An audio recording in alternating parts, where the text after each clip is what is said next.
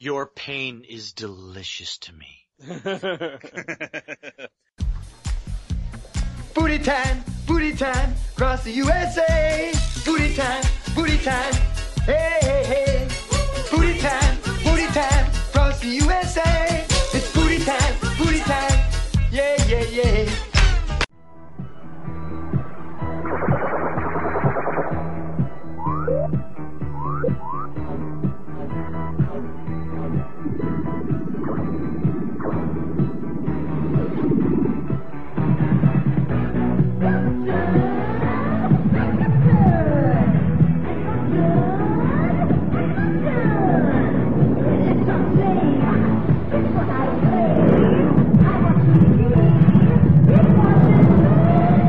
Radiodrome. How will you judge this episode of Radiodrome? I am Josh Hadley. With me as always is Cecil kinda sorta shows up when he feels like it. I'm judging you. The law! No, we're not talking about judging. the law! And w- with me, when he's not at, on his birthday, where he was last week, is Peter might be sober, might not. Judgment time. And joining us for this special judging edition is Frederick Fritz. Josh is not the law. I'm the law. Alright, before we actually put any of, any of that into context, if you want to be judged, I guess, you go to adamandeve.com, use the promo code DROME, and you will get 50% off of a single item, you will get three free DVDs, a free clit bumper, and free US shipping. Just use the promo code DROME at adamandeve.com. Now that said, tonight, each one of us is going to be defending or making a case for five movies that we like that everyone else, critics and generally other fans, do not like. You don't have to convince us, the rest of the people on the show, although we can either agree or fight with you. You need to make your case to the listening audience, okay? So, to start us off, let's go with Cecil. What is your first pick of a movie you think is unfairly maligned by both the public and critical communities? Okay, well, to start, I am going to go with the 2012 movie Lockout. Lockout was as close to Escape from space as we're ever going to get, or Escape from Earth, or whatever uh, Carpenter would have called it. I mean, uh, the the character of Snow is so much Snake Plissken. I mean, it really to the point he lost a plagiarism lawsuit in France over that. To the point of where he lost the plagiarism. But the thing is, it's still, it, it doesn't, I mean, I don't fault the movie for it because the thing is, I love Carpenter. Carpenter is amazing. But the thing is, at, at this point in his career, even he said he's kind of thrown in the towel and that's why he's doing the, uh, the musical touring thing. Like, he's not ever going to be able to make this movie. But this movie was made. I mean, the action was good. Aside from a really bad CGI sequence in the beginning that was not the fault of the director or the movie, it was the fault of the stupid studio had pulled uh, the budget on the film and they weren't able to get the effects finished. But the scene that happened was essential to the film. So they had to leave it in there even though it wasn't completely done. So the problem is, and what a lot of people tuned out for, was in the very beginning, I mean that's within the first maybe 10, 15 minutes of the film, and it's so bad that a lot of people tuned out and didn't really st- you know, weren't really in for the rest of the movie. But after that happens, the mo- like the movie starts off good, that kind of sideways, you know, uh, takes a little askew, but then it kicks back in and it's just so kick-ass. I mean, I really thoroughly enjoyed it. Like I was saying, the action was good, the the villains were good, uh, Snow was just so badass. Uh, the weapons were cool. Uh, it just, it had a very cool, unique feel to it. Uh, even though it was very, uh, Snake Plissken-y, it still had its own vibe to it. And I just, I thoroughly enjoyed it. And then I was just really irritated at how people just openly were, were hating on the film. I didn't understand it. I thought it was very quality and very entertaining and a ton of fun. See, I liked the movie as well. I was pissed off at the whole PG-13 thing since the trailer had scenes in it that were definitely from an R-rated cut. So I was a little pissed that we never got to see the full version, but what was there, I did enjoy. Although I agree with you, this is the third Snake Plissken movie, and like I said, a plagiarism lawsuit proved that too. Well, sadly, I, I didn't see Lockout yet. It's one of those films I've been kind of cursed on, so Okay, well, Nothing to add there. then we'll go to Peter. I agree 100% with what Cecil said. It's definitely the third Plissken film. It's Escape from Earth. It easily would have worked with uh, Kurt Russell in the role and just overall, it's a kick-ass movie with a lot of great like references to, to 80s action and sci-fi and just overall really enjoyable. Even with the motorcycle scene isn't that bad. I mean, if you decided to tune out because of that, sucks to be you because you, you missed out on a great film. Fred, the first film you would like to defend. Well, I thought it was going to come out of the gate swinging, but since Cecil went with Lockout, I will save the big guns. And I think I'll start off with an easier one that's probably going to be a little easier to defend among people, but it sure wasn't in 1990, and that's The Adventures of Ford Fairlane, directed by Renny Harlin. Look, this is one of those things where I think this movie is now shifting into popular. I, I think it, people are just rediscovering it. The controversy has faded, which we'll talk about real quick here in a moment, but it's being rediscovered. It's getting some love. It even got a Blu-ray release not too long ago. Back in 1990, I cannot tell you what the vibe of this movie was. It was, the term box office poison doesn't even do it justice. Andrew Dice Clay was one of the biggest comedians probably ever. The man was literally an Elvis-sized rock star. And then just within a few months, he went to one of the most hated men in the United States of America. Uh, everybody knows a lot of this, but banned from MTV. There was the walkout on SNL. There were protests. The man had diatribes being spoken against him endlessly. And then here comes poor Renny Harlin with his movie. Just caught in a tumultuous downpour of pure hatred. I saw this movie in a the- actually a theater George Lucas owned in Florida. Got to see it on a huge screen presented in its uh, original anamorphic. The soundtrack was amazing. The songs are just wonderful in this film. It looked great. Uh, by the way, the look of this film was kind of unique for that time. This was just when guys like Tony Scott and Michael Bay would be coming out with that kind of look, if you know what I'm talking about, that anamorphic, just big filling the screen action. And a lot of was color very- too. The movie had a lot Oh. of color.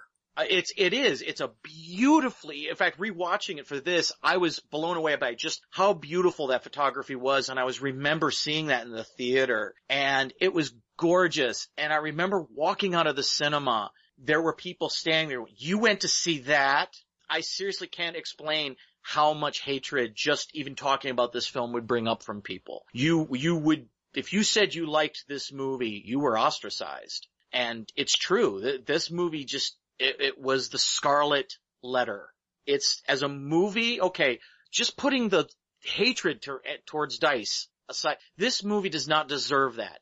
Not at all. It's funny. It's never dull. It's never slow. It has lots of wonderful jokes. I've already mentioned that soundtrack is killer. It breaks the fourth wall very smoothly quite a few Oh. times too. One of my favorite jokes is when everybody's falling off of the, uh, the Tower Records building and they're all shot screaming, ah, and they're spinning, the camera's spinning, and then it cuts to Andrew Clay's going, my hair, my hair. There's just a ton of great visual jokes, one-liners. The Robert just- Englund steals the movie from Well- Dice. well, that is without question. Smiley is one of the best parts of the movie. And it's just creative. It's funny. Yeah, it's really raunchy though. I mean, I, this is something, I listened to the commentary and even Renny Harlin's going, I am so sorry for the language in this movie.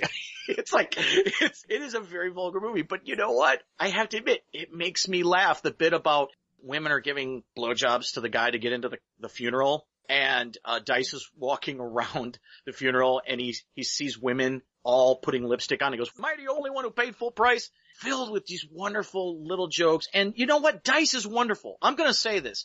He's funny. He improvised a lot of little bits. Just the way he delivers lines when uh, Zuzu Petals go, are you mad? No, I'm ecstatic. And just the way he delivers lines, the energy, The koala bear. Way, oh, well, you didn't think we were gonna kill the fucking koala, did you? it's just an epic, weird detective story. And if you haven't seen it, seriously, give, ignore the hatred and see this movie. You know, even its writer, Daniel Waters, hates this movie. Just a fantastically funny movie and the people who don't like it are just far too sensitive and need to shut the fuck up. One of my all-time favorite movies. I was shocked at how, like, much controversy it had. Cause Dice at the time, like just prior to this, was biggest comedian on the planet. Only comedian who's ever sold out Madison Square Garden. And not only sold out Madison Square Square Garden, sold it out two nights in a row. Which it was just astronomical how popular. Like people look at you know oh, the Dice Clay, they don't realize how gigantic he was. He was enormous. And then just uh, there was some weird cultural shift where everybody kind of like in a way what we're going through right now where everybody's offended by everything and all of that kind of went against him. And unfortunately the movie just came out on like the uh the tail end of that and uh you know he he now was a persona non grata and people were protesting, you know, him on Saturday Night Live. People were protesting the movie, and it was complete bullshit because the movie in and of itself is fantastic. Like Fred said, the, his his comedic timing was was perfect. The directing was excellent. It was a colorful, beautiful film, action detective movie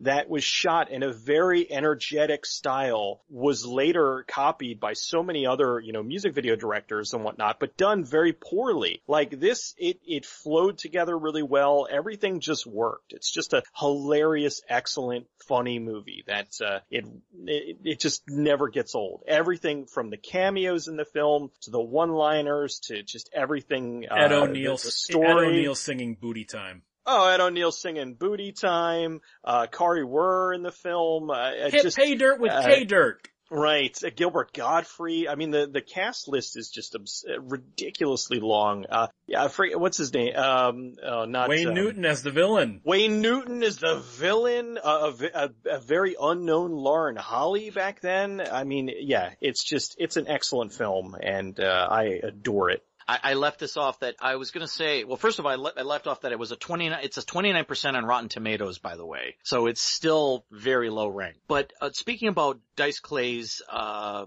being ostracized, I, I've, I have this theory about cultural sacrifice being needed every decade. And I remember back in the '80s when John Belushi died. Basically, he became the poster child of cocaine and drug use and used him as the poster child for that. And I think that's what happened with Dice in the 90s. I think that, that things were becoming raunchier faster than people were ready to accept. It was a little too much freedom for people, perhaps, uh, and it scared them a little bit. So Dice became the cultural sacrifice, you know, for Hollywood sins. Seems it happens about every 10 years or so where somebody has to be put up to the gallows and hung publicly. And I think the movie is fantastic. I remember it being covered in all the rock magazines and heavy metal magazines at the time. I saw this movie when it first came out and I fell in love with it.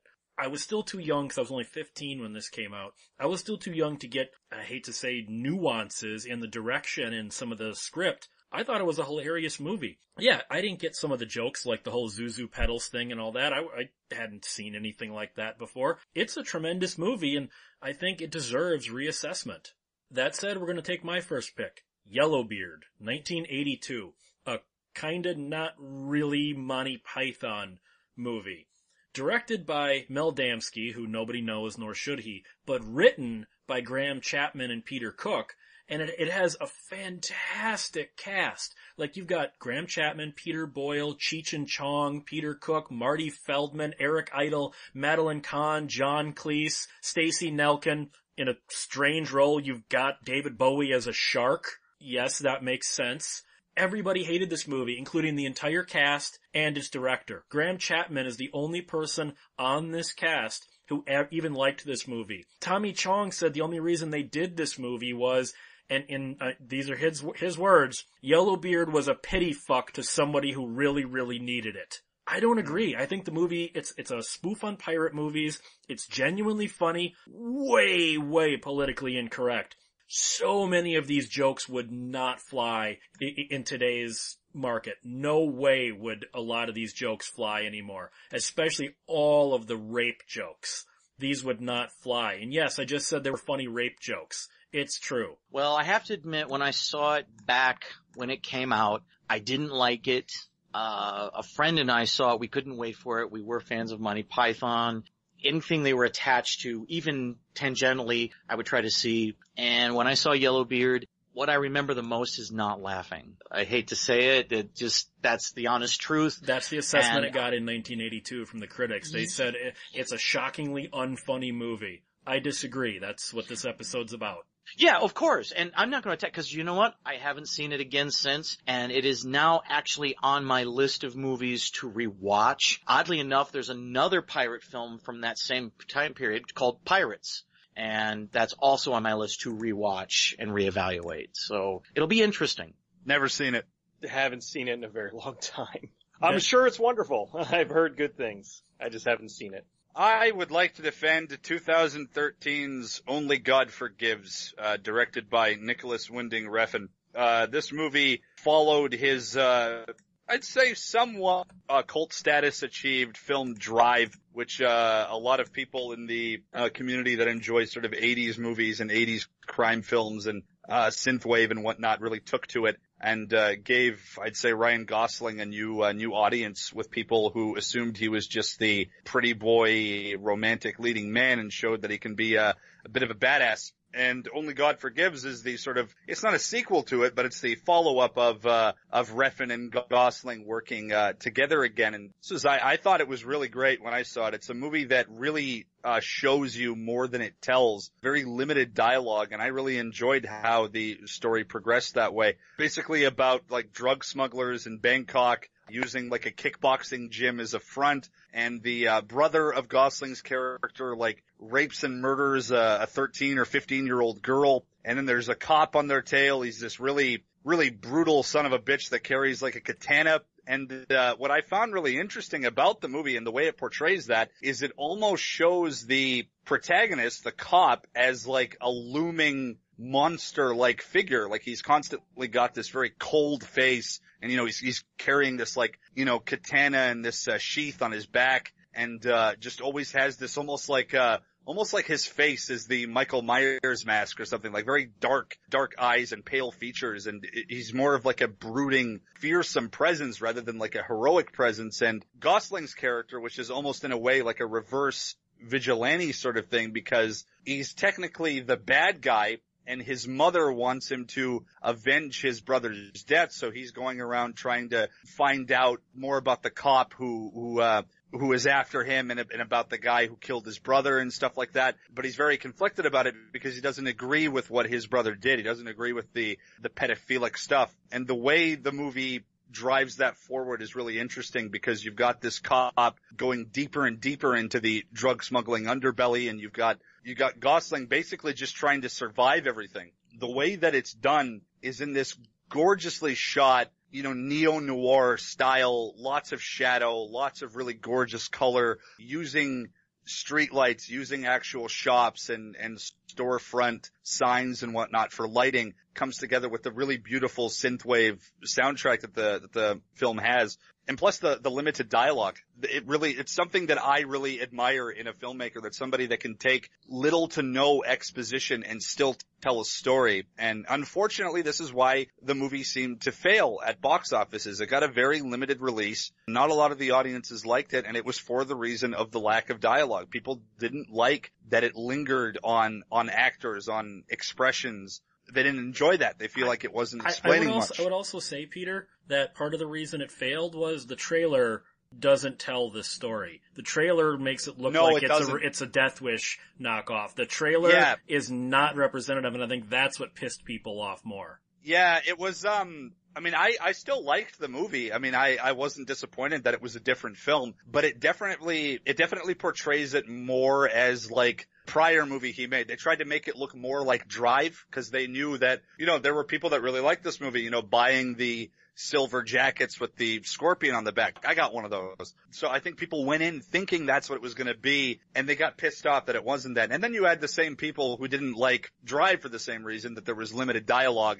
told more than it, uh, or it showed more than it told. Cause we are living in the sort of a generation of people who, who prefer the Christopher Nolan uber exposition style rather than, uh, showing with very beautiful, uh, images and, and visuals and music and uh, keeping the dialogue and the exposition to a minimum. And I think the movie not only failed through the trailer, because Drive uh, that up too. They tried to show it as more of a of a Fast and Furious kind of movie, and this tried to show it as like a vigilante Death Wish movie, and it's it's so much more than. And it's just so gripping to watch because it's a movie that I, I really feel deserves to at least have some sort of cult status. But uh, I've noticed that people just aren't even like it's only it only came out in 2013, and I think I think everybody's kind of already forgotten about it. And I think that's a shame because it's a it's a really really beautiful piece of cinema. Well, uh, what pe- people don't know is Pitar is actually a paid shill for that film. No, I'm just kidding. Uh, actually, I, uh, I, I didn't see that one. I'm sorry when we brought it up. I thought we were talking about God told me to. I got Oh. it backwards, so n- I never saw this one. really loved this movie because when uh, it it came out like on uh, as Peter said on the heels of Drive and it was from the same director and uh, I had heard so many people complaining about it how much they hated it and a lot of the people that were complaining about it were people who also hated Drive. And Drive was a movie that I loved. It was my favorite movie of that year. And so I was like oh I'm, gotta see this movie. Vastly different from Drive. It's good in its own way. There's so much that sh- you know it, it goes very much by the show don't tell rule. Uh there's just these really long lingering scenes. It's just a, a good looking actually i shouldn't even say good looking. It's a beautiful film it's filled with a lot of awful people and that's one another thing that I think a lot of people didn't like about it is that they're really even the cop is not the good guy. Like so, there were people Yeah. that I I had seen uh, watched like reviews on, and one of the reasons why they didn't like it was because they didn't have anyone to root for. And I'm like, the cop was a savage. Like Oh, he the cop was- he was a monster. he the cop was potentially the worst person in it but the thing was he really was kind of i mean he was the good guy he but because the thing was the people who he was dealing with were so horrendous i mean the the guy you know he raped and like brutally kills this uh underage uh prostitute he got taken out and then the mother uh who was just horrible wanted Ryan Gosling to investigate you- it and like Cecil, you know what? It's it, it sounds a lot like the Devil's Rejects. William Forsythe's character is hardly Yeah. the good guy in that, but compared to the Firefly family, he is the good guy in comparison. Yeah, that's a that's a good comparison actually. That um that's a good way to sum it up. I'd say.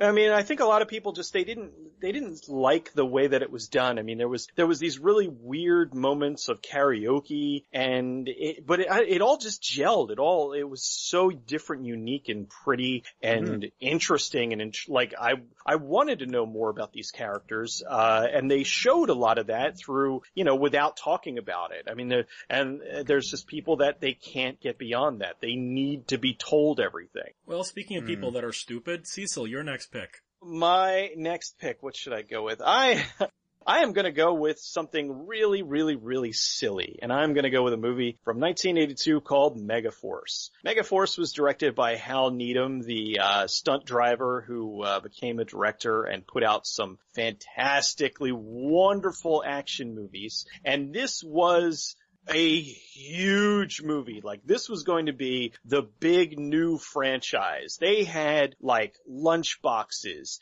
and action figures and video games and they had so much tied with this movie and it flopped her hard. Yep. I mean, it really bombed, and it's a shame because it uh, is so much fun. This is a, a recurring theme with me with these, but everything is dialed to eleven. It is. The good guys team- always win, even in the Right. 80s. even in the 80s. You've got uh, Barry Bostwick wearing this skin-tight outfit and this poofy hair. He looks like Barry Gibb from the Bee Gees. He And really whole movie- does. he really does. You know, I thought it was him at first. Seriously, I could see people, you know, mistaking him. And, uh, you know, you got Persis Khambatta as like the, uh, the, the, the princess, quote unquote, uh, like, uh, you know, the, the love interest. Uh, just, you know, deeds not words. And they had so many like catchphrases and vehicles that all had camouflage, but they were the most ridiculous looking things ever with like gold and brown with like the lightning bolts on them. And it just, it was, uh, Flying it was Team America motorcycles, bad rear projection. flying motorcycles, bad rear projection. Yeah, it just so much money invested in this. And uh, oh, I was gonna, it's it's essentially what Team America World Police was kind of spoofing. I love the movie. It's you know it's not going to be a, a serious action movie. It is just silly and fun. absurd and wonderful. And see, I disagree. I saw it in the theater. I was seven, and man, I didn't like it then. I watched it a couple of years ago, and I didn't like it then either. I give that two thumb kisses, baby. Uh, I'm a uh, huge. Uh, for those who've seen the movie, they know what the thumb kiss is. I'm a huge Hal Needham fan, as Cecil knows. Uh, I was actually even scheduled to interview him for Erase Rewind. Sadly, he got very ill before I could do the interview with him, and I think that was the beginning of the decline of his health. I love the man's work, even his little stuff. Uh, that film, I think, is misunderstood. It's meant to be campy. It's meant to be silly. It's meant to be over the top. I don't think I can really add too much that Cecil hasn't said. It's it's a fun movie, and it should be watched in that spirit. Yeah, you're wrong, Josh. Megaforce is awesome. Um, Megaforce is easily one of the most fun films I think I've ever seen uh, to this day. I think a, a movie to be uh, on par with Megaforce in in the fun that it brings to the table is going to be a pretty special movie. Just Megaforce is great. Uh, everybody should go check out my Cinemasochist episode on it since uh, I haven't made a fucking video in like 93 years. I am going to go with uh, Nightmare on Elm Street Part 2. The reason I'm going to go with that one is because it's not only my favorite one in the, the franchise, I have noticed that there is a lot of disdain for it. Maybe not as much nowadays, but I do know that when I was younger and I was really into it, I would get a lot of ridicule for that. Mainly for homophobic reasons. There'd be a lot of people that hated it because it was, um, in, in their words and a lot of people's words nowadays too, it's too gay. There's too many gay undertones or gay overtones or whatever. And I, Undertones, I'm pretty sure the coach was pretty overtone. oh yeah, very, very, uh, heavily overtoned. Whipping scene and the fetish bar and, and of course, openly gay actor Mark Patton, who actually, if you've seen the Never Sleep Again documentary, he and the writer pretty much confirmed that all of the, all of the gay stuff, all of the homoerotic stuff in the film was intentional because it wasn't just a story about Freddy killing kids in their dreams. It was also kind of this, um,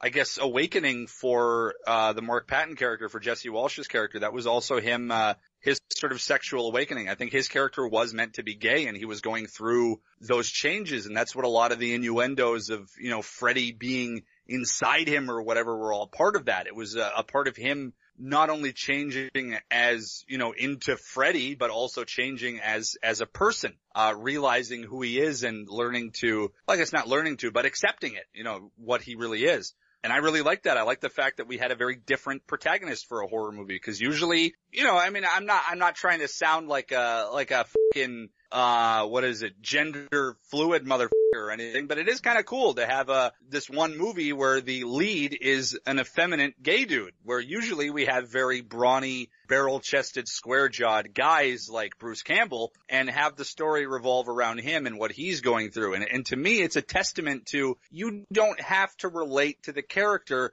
to enjoy the movie. You can just enjoy the movie. It doesn't matter if you're not gay yourself. You can be straight and still enjoy A Nightmare on Elm Street Part 2. And a lot of people still to this day hate this movie. And I find that unfortunate. I thought for a second film in a franchise, incredibly impressive, great music, great mood. Robert Englund's makeup as Freddy, and that one is, is my personal favorite, and his performance. I love the, the pool party massacre scene. The, the pool party scenes where it lost me. Cause I, I, I remember seeing this when it came out. Now, taking out all of the franchise that would come after, it already started breaking its own rules. I don't, I, I, I love the movie. At the time, I didn't like it because it didn't make sense with the canon of the first film. Now Freddy's in the real world and you don't have to dream about him and he's inside people and it, it bothered me as a horror fan. Now, as an adult, I see what they were doing. But I, Hmm. I can understand why people at the time were really pissed off as, at this being a very inferior sequel, leaving all the gay stuff out of it. I think for the, the most part though, people were were bothered by that because I can just see that from my own experience of telling people I like the movie or talking about it. They're always the the response I always get is, "Oh, the gay one." The, with the gay stuff, and it's like, wow, that really bothers you a lot, doesn't it? It's like, um, Pe- Peter, you could say the gay stuff really came from behind on them. oh yeah, it really surprised them, surprised butt sex, you could say. But yeah, I Come again? really, You gotta give me 15 but I really, I really, but I like that one. And I know that's one, uh, it's, it's not a popular, it's definitely not a popular opinion um, amongst like a lot of, a lot of horror fans and, uh, just fans of like a Nightmare on Elm Street in general. That seems to be the pariah of the series. And this is a fucking series that has Freddy's Dead and Wes Craven's New Nightmare, and Nightmare 2 is one of like the most hated ones. Like, really? Like, I, I always found that a bit baffling. But yeah, I, I love, I love Nightmare 2 unapologetically. I think it's a fucking great movie. Nightmare 2, um, I wonder if I would have liked it more if I would have seen it in order, but what happened was I saw Nightmare 1 and then I saw Nightmare 3. And Nightmare Oh. 3 is where they really started to establish a lot of the stuff that would continue with the series onward. And then after that, I saw 2, and 2 being such like the black sheep of the series, uh, with it going more into like Freddy being uh, kind of a psychological thing as opposed to you know the the nightmare embodiment that uh, he is. So I just I never really got into it. Um, when I was younger, I didn't particularly understand the whole. Um, you know, when I was when I was young, I didn't quite get it, and then you get it older and you watch, you're like, oh, okay, this is basically an uh, you know an allegory for uh, an allegory for the whole homosexual thing, and uh, I kind of I kind of dug that, but I really just don't like the movie. I I tried so many times, uh, and I mean I don't You homophobe. I don't. Yeah, I'm. I'm absolutely a homophobe. I think that. Uh, I mean, I still think that the. I still think New Nightmare is the worst in the series, but I just could never get into two. First off, I guess we'll just address the the elephant in the room that good horror comes from some place. Uh, I think it was Roger Corman was talking about that all horror somehow st- stems from childhood fears or doubts. I think that applies across the board uh, into adulthood, and that really makes sense that there would be this subtext used for horror. I mean, what scares people more than a secret that they're afraid will get out that they're first dealing with themselves that they don't know how to deal with. So it does seem like it's ripe for the picking, uh, especially with Freddy Krueger. I will say that when the film came out, the series had a little bit of a special place for me because one of my best friends was a guy named Jason and we had seen the first movie together and then we rented a Betamax machine from a rental place to see the second one. And then later on we actually saw the third one in the theater. And when we rented it, I can't lie, uh, we were disappointed. Uh, we were kind of expecting the first movie. Even back then, I have to say the visuals in that movie really stood out to me. Mm-hmm. I really like the way you didn't always know what was a dream and what wasn't. There was this surreal quality. Jesse's running down the street and you don't you think he's in a dream. He's in his pajamas. He goes into an S&M bar. There's his gym teacher. Now he's at the school. You think this is a dream. And that line is blurred and it's almost too bad that the, the Krueger movies didn't explore that more. I always thought there was a lot more they could do with Freddy. They never did. And I love those aspects of it. I love the look of the film when he rips part of his skin back, revealing his brain, and it's Yeah. pulsing. There, there's some really disturbing imagery in this film that really, Like when, uh, like when Freddy's, uh, coming out of Jesse Walsh, like just ripping through his stomach and stuff. That's a fantastic effect. Still holds Oh. up today. Mhm. I think it's an underrated movie. I've gone back, rewatched it. I appreciate it more. Whether or not you are drawn to this gay subtext, it doesn't matter. I agree with Patar on this one. We can all watch a film and, and let the story come to us and enjoy it for what it is and for what it's saying. There are different people in this world, okay? No matter what you believe, you, you still have to understand there are different people in this world, okay? No matter what. Hmm. What's wrong with taking a look from a different perspective, even in a horror story, which has always kind of pushed that boundary. It's always been the first to kind of go there, if you will. I think it's an underrated film and it's a good film and it shows what could have become one of the most imaginative horror series ever made. And I love three, by the way. That's not to, to throw away three, but three I've often said is that that 50-50. You know what I mean? It's like there's so much great in that movie, but it's also the beginning of the end for what Freddy would become. Uh, he could have been and what, you know, he became the one-lining quipster and it's, it's a shame. I, I think that two shows what it could have become as opposed to what it did become. Well, uh, boy, it's kind of hard to counterbalance some of these to figure out which one to go with next. So I think I'll go, uh, with The Stupids, 1996, directed by John Landis. This one's gonna be hard even for me to defend. Uh, Uh, it is, it is. It's, They I stole our garbage again. yeah, I rewatched the film. I still like this movie, but I have to admit, of the ones on my list, it's the one that's probably the most truly flawed. That's because it's a, it's got a very slow start. There are jokes in it that do miss by a couple of miles at times. But the thing is, is that we're talking about films that are hated. That's the thing that always gets me is why people hate something. I've always been sort of fascinated by that. It's like, look, I have no love for Justin Bieber or his music, okay, at all. But I don't hate the man. That takes effort. That takes emotion. you have to be involved to hate someone. I just don't care. And something like The Stupids to me is so passive. If you don't like it, fine. I get it. But to hate it makes no sense. The movie has imagination. It has heart. It's creative. It's a bit subversive. And Christopher Lee, I'm sorry, has one of the best cameos in this film of his career. The problem I had with the Stupids was there was no basis for these characters. Like she's got the flamethrower and is setting all this stuff on fire and then she's like, wow, this is the worst fire extinguisher ever. Or when they put their garbage cans on the curb on Monday, they're, they're pissed that the garbage men stole their trash and they try to try and figure out who keeps taking their trash. And it's like, okay, these jokes kind of are funny, but then the, the basis would have to be, how are these characters still alive in the really real world? How do they pay their bills if they're this fucking stupid? And it's Well, like, here's the, uh, I don't know, to me, the, the, the comedy basis wasn't there. It was just a bunch of random jokes. Well, I was going to come to this. I, I got. I'll say it now, though. One of the things that ultimately, because there are several extremely funny jokes in this, so I do disagree that it builds. The reason the beginning is so slow is it's building on its very stupid premise. I don't know if you've ever looked at any of the books called The Stupids. They're very much those children's books where it's, it's, you know, Timmy got a new wagon. Let's go for a ride, little sis. And, you know, it, there's not much there. But in The Stupids, they are really that stupid. That's the joke. They do kind of everything the reverse or very weird. It's almost surreal. But in the books, the world is more like that. There's a lot of the family. They go to visit their aunt and uncle who's actually growing pencils as a farmer. I just don't understand why these pencils don't grow. You know, I mean, just weird, surreal. And if the movie had been that, I think it might have been what you're talking about. It might have worked better. It would have been in a world where these type of people not only exist, but they thrive. I, I think it would have been funny if they had gone to the television station and it was run by a stupid. You know, they, at the police station, there was a stupid family member and so on and so forth. That could have been great. The film we get for the type of film it is based off of those books is very imaginative, very weird. There are some very creative bits like the where he's hiding as a bush. He's covered himself up to hide as a bush. And then he's sitting there and he's going, okay, to be the bush, I have to think like the bush. I'm just sitting here, swaying in the breeze and, hey, I have arms. I'm a bush that has arms. Oh my gosh, I'm a bush that has legs.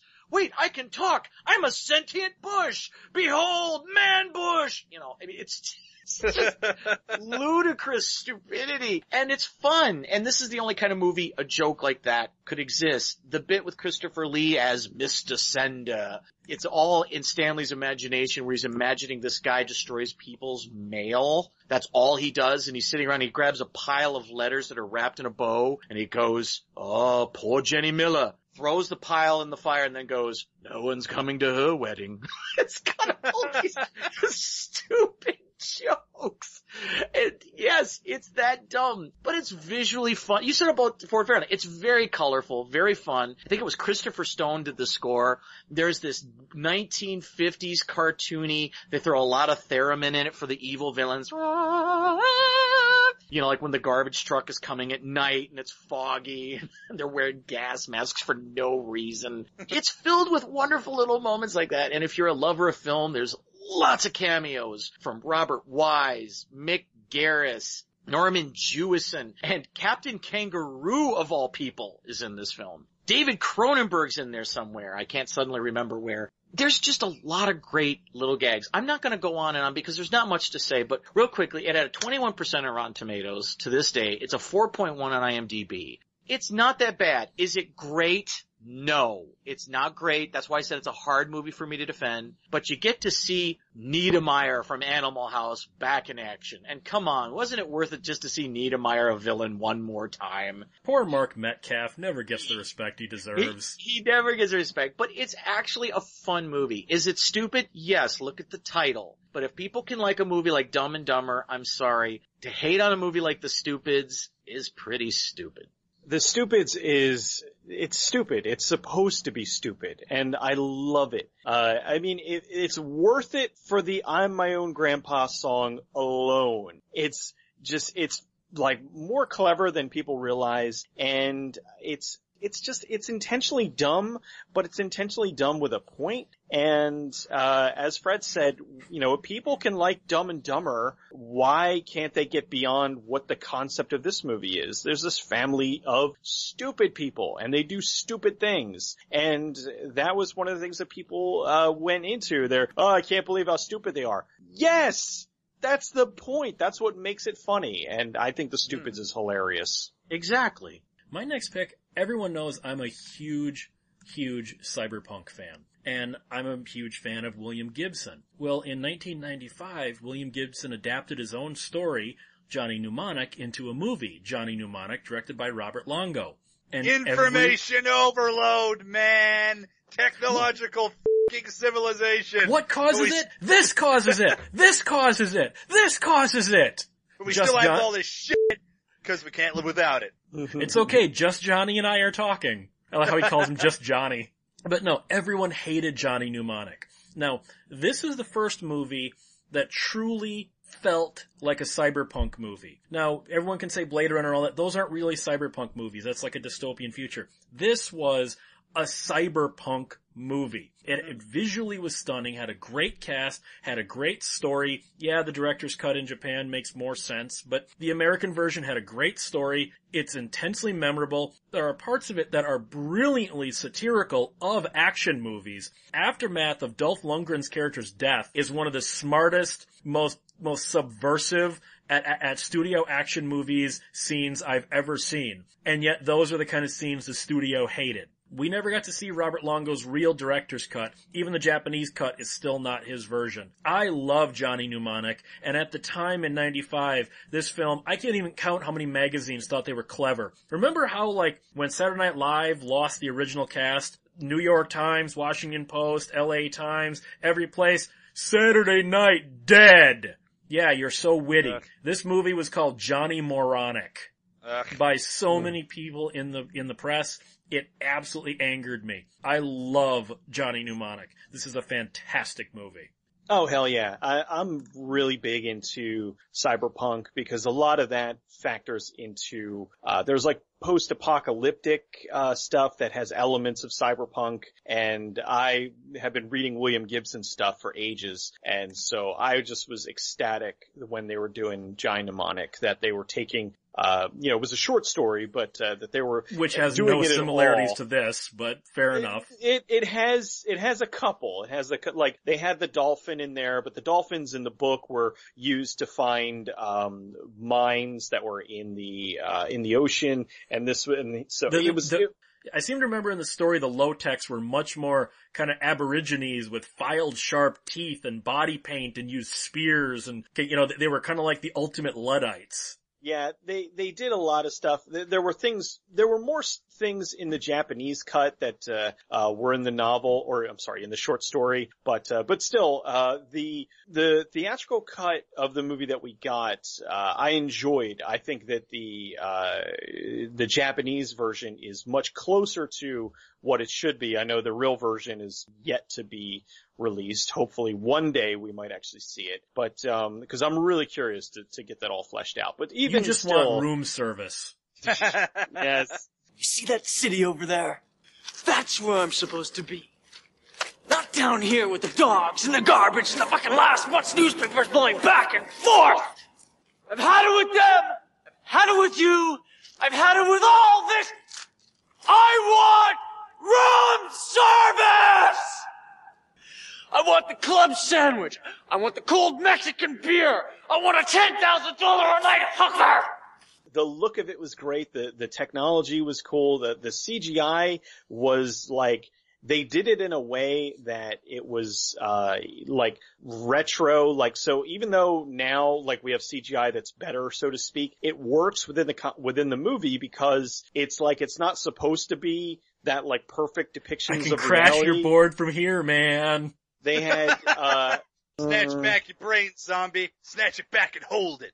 There are so many great lines in this they movie. had, uh, they had Beat Takeshi was in it, which was one of the things, his, uh, his whole subplot was much larger in the Japanese cut. Made more So, sense in the Japanese because- cut too. Made more sense in the Japanese cut too, but the thing is he was the bigger star out there. And this was like leading up to, you know, Keanu doing the, the Matrix and everything. And, uh, but God, I mean, Henry Rollins, Dolph Lundgren, uh, Dina Meyer, Ice-T, uh, Tracy Tweed, Udo Kier, just so many like really excellent, like, uh, cool people to see in a movie and just the, the look of it, the feel of it, everything about it was just slick and cool. I have the fucking Johnny Mnemonic mug.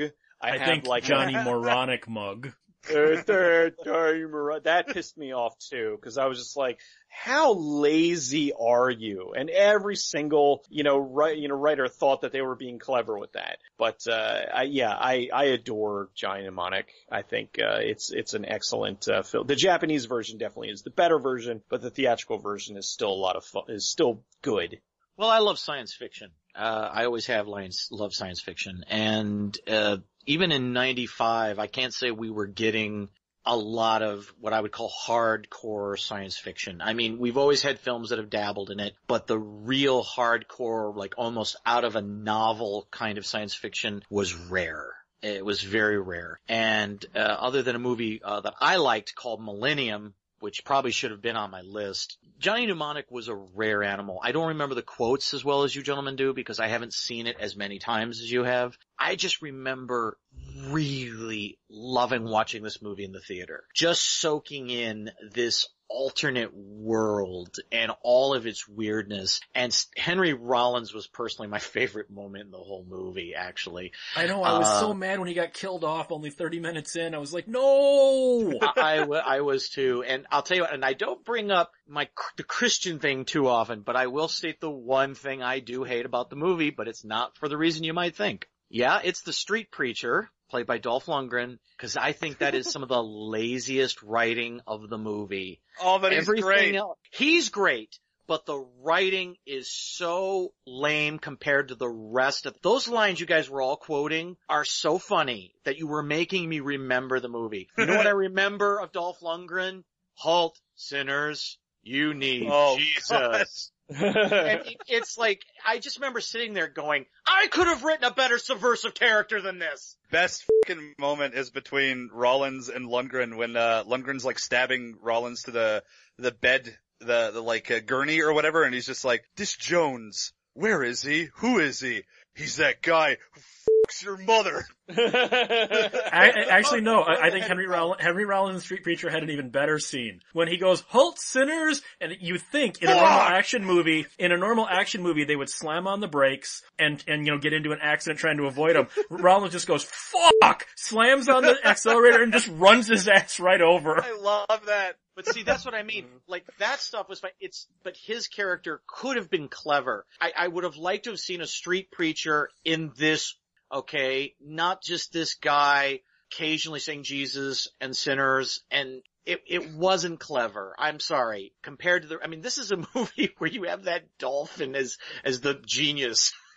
Jones, man, yeah. It, it's, it's like his, Like, I mean, those scenes are still in there, obviously, but there's a lot more to him, so he's not quite as one-dimensional as, I as have to see that. I have to see that version. I have not yet. Uh, it's one of those I movies again like that's 20 like minutes longer, maybe something like that. It's 20 minutes longer, it has a different soundtrack, and it's in, uh, the correct order, because in the theatrical version, they had some scenes that were out of order. So Well, this, I just, I just want to understood. I'm not saying this ruins the movie by any stretch of the imagination. I'm saying comparatively, I found it lazier. I have to say this does have one of the coolest weapons I have seen in a movie, and I'm shocked this has not been Oh, the Yakuza guy.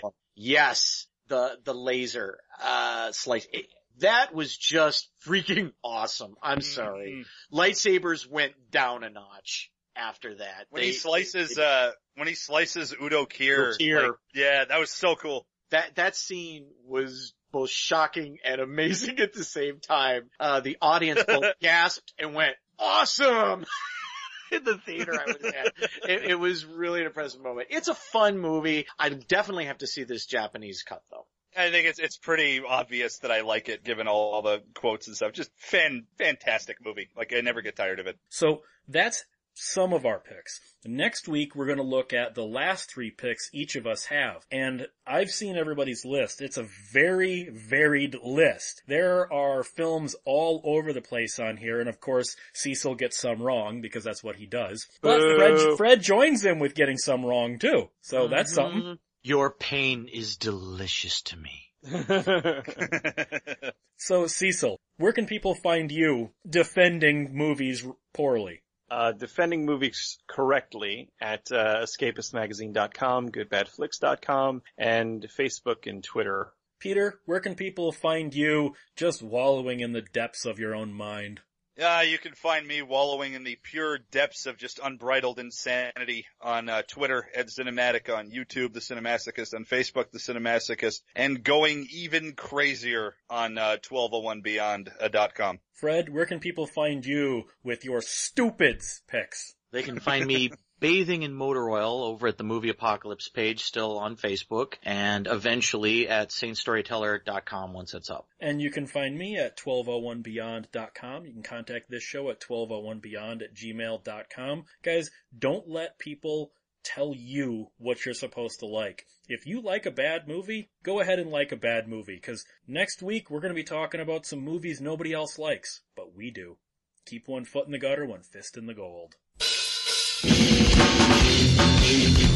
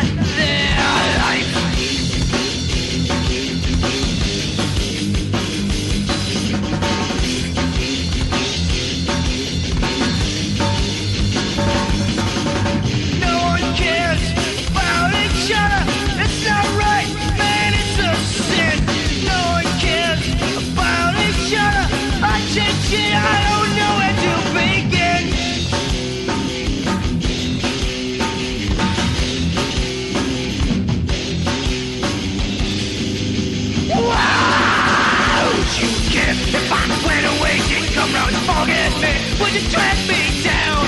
Would you care if I went to and pick me the floor? And if I of burning sand, would you care? Would care? Oh, would care? Who would care? Who would care? Who would care?